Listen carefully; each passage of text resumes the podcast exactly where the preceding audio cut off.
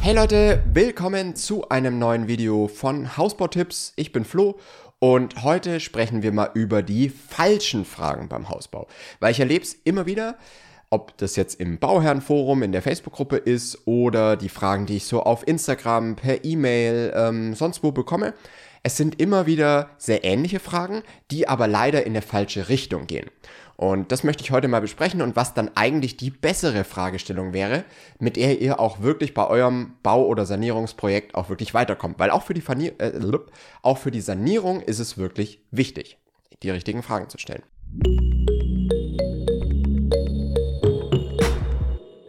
Frage Nummer eins ist, kann ich mit der Firma bauen? Und die Frage ist erstmal verständlich, weil man möchte ja wissen, ist es eine seriöse Firma, kann ich denen vertrauen sozusagen. Aber es ist eigentlich die falsche Frage, weil der Hintergrund immer ein bisschen ein falscher ist. Also wenn ich jetzt das gefragt werde, als jemand, der halt Erfahrung mit verschiedenen Hausbaufirmen hat, dann ist die Intention der Frage immer, kann ich hier eine Abkürzung nehmen und einfach eine Firma nehmen, die ich mir jetzt halt gerade angeschaut habe. Das Problem ist, dass dadurch nicht der Vergleich etc. ersetzt werden sollte. Und die Frage, kann ich mit der Firma bauen, ja oder nein, hängt von so vielen Faktoren ab, ob die eine Firma vielleicht für euch passend ist, für jemand anders aber nicht. Oder für euch nicht passend, für jemand anders aber schon. Das bedeutet, die grundlegende Frage ist immer, ist diese Firma seriös? Aber das würde ich immer erstmal als grundlegend voraussetzen, weil Firmen die nicht wirklich seriös arbeiten und sowas, das sollte ja gar nicht die Grundlage sein. Ne? Das bedeutet aber noch nicht, wenn man sagt, ja, man kann grundlegend mit dieser Firma bauen, weil die sind grundlegend seriös, dass das auch die beste Firma dann für euch sein muss. Also nur weil man mit denen bauen kann, grundlegend, heißt noch nicht, dass es für euch auch sinnvoll ist, weil vielleicht die Vertragskonditionen nicht so top sind, weil das Preis-Leistungs-Verhältnis vielleicht nicht passt, weil es viele andere Punkte gibt, wo die sich ein bisschen schwerer tun als andere, weil ihr zum Beispiel auf eine relativ hohe Energieeffizienz kommen wollt, schaffen die aber gar nicht so richtig. Oder weil ihr ein Flachdach bauen wollt, da ist die Firma aber nicht geeignet. Und das sind eben diese Punkte, die viel wichtiger sind. Passt die Firma zu dem Bauprojekt, das ihr habt? Und das erfahrt ihr nur, indem ihr wirklich bei dieser Firma ein bisschen tiefer reingeht, euch mal Referenzprojekte anschaut, mit anderen Bauherren sprecht, wirklich einen sauberen Angebotsvergleich macht, eine Vertragsprüfung durchführt. Und das sind alles die Punkte, die wesentlich wichtiger sind als diese Abkürzung der Frage, kann ich mit der Firma bauen, ja oder nein? Die zweite Frage, die aber eigentlich auch die falsche Frage ist, ist, ist das Angebot gut oder schlecht?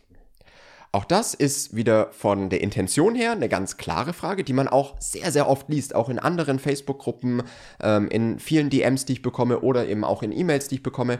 Ist dieses Angebot gut? Wie schätzt du dieses Angebot ein? Und das ist die falsche Frage. Erstmal wieder verständlich, ne? man möchte ja wissen, bezahle ich hier zu viel oder bekomme ich ein gutes Angebot? Ist aber eigentlich die falsche Frage, weil die, das Preis-Leistungs-Verhältnis, also das, was ich bezahle für die Leistung, die ich bekomme, kann ich immer nur beurteilen im Vergleich zu anderen ähnlichen Angeboten. Also das gleiche Haus von verschiedenen Firmen kalkuliert und äh, angeboten. Das kann ich vergleichen. Und genau das ist auch der wichtige Punkt. Ihr müsst immer einen sauberen Angebotsvergleich machen.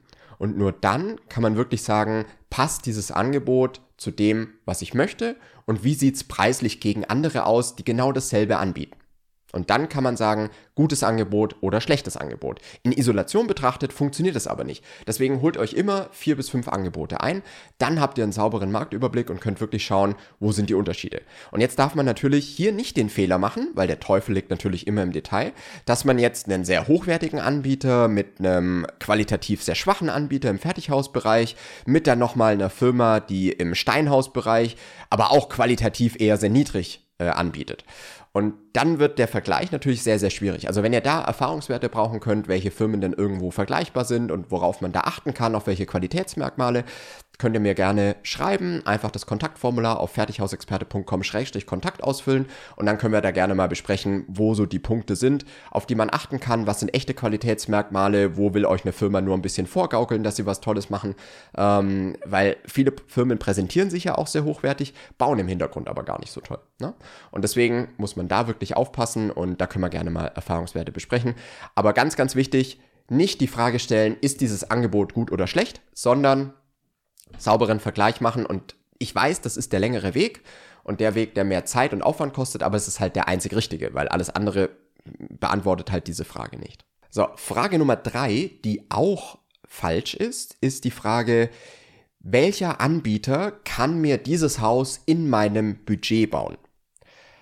Auch das erstmal ja von der Grund, vom Grundgedanken her völlig richtig. Ich habe ein gewisses Budget, das kenne ich, das hat mir die Bank vorgegeben und ich habe eine gewisse Anforderung, was das Haus betrifft. Ne? Also gewisse Platzbedarf, äh, gewisse Energieeffizienz, die ich erreichen will und so weiter.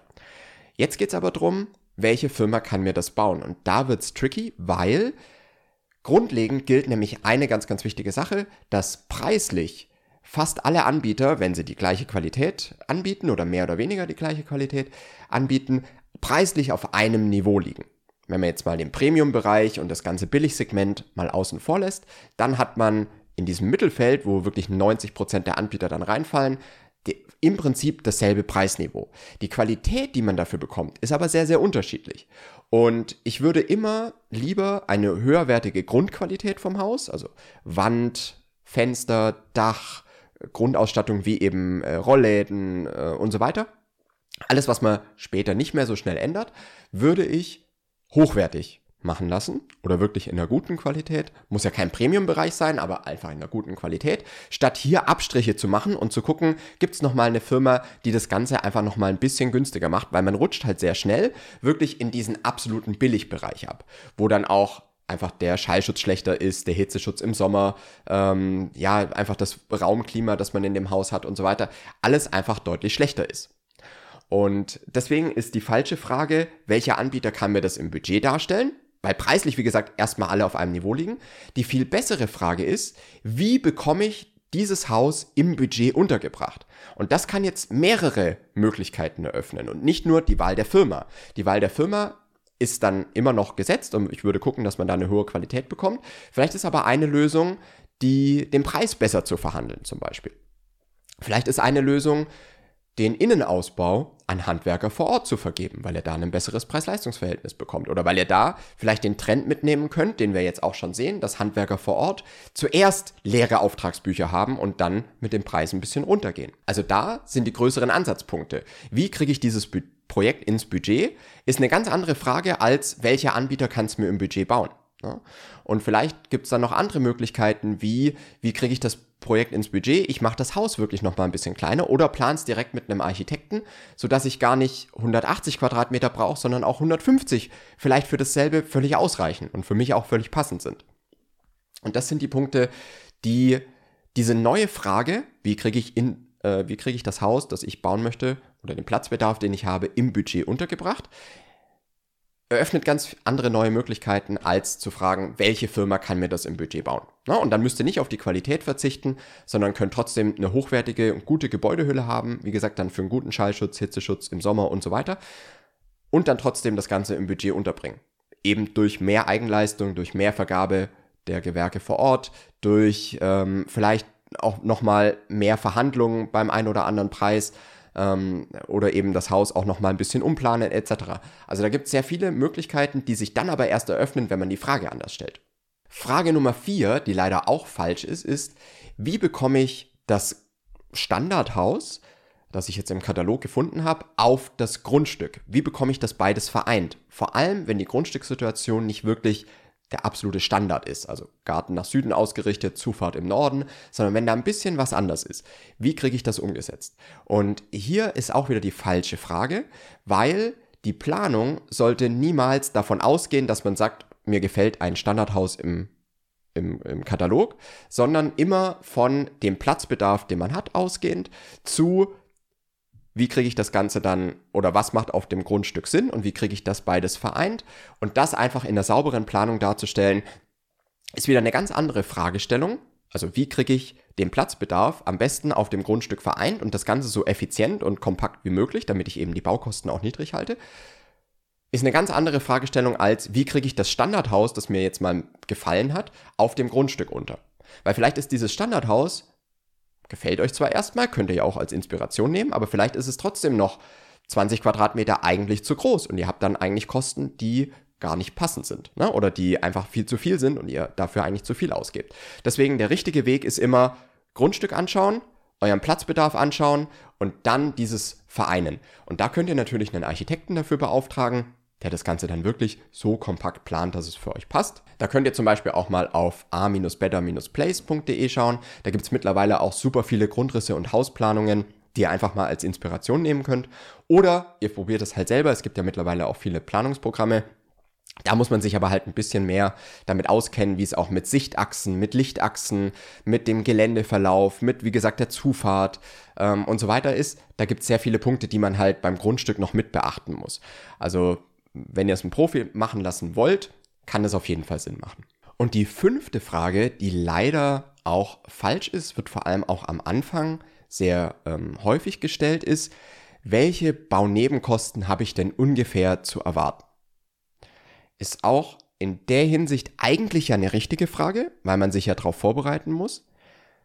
Es ist auf der anderen Seite aber leider die falsche Frage, weil man es eben nicht pauschal sagen kann. Es hängt zum einen vom Grundstück ab, es hängt von der Planung des Hauses ab, es hängt von den Bodenverhältnissen ab, es hängt von der Region ab, in der ihr baut.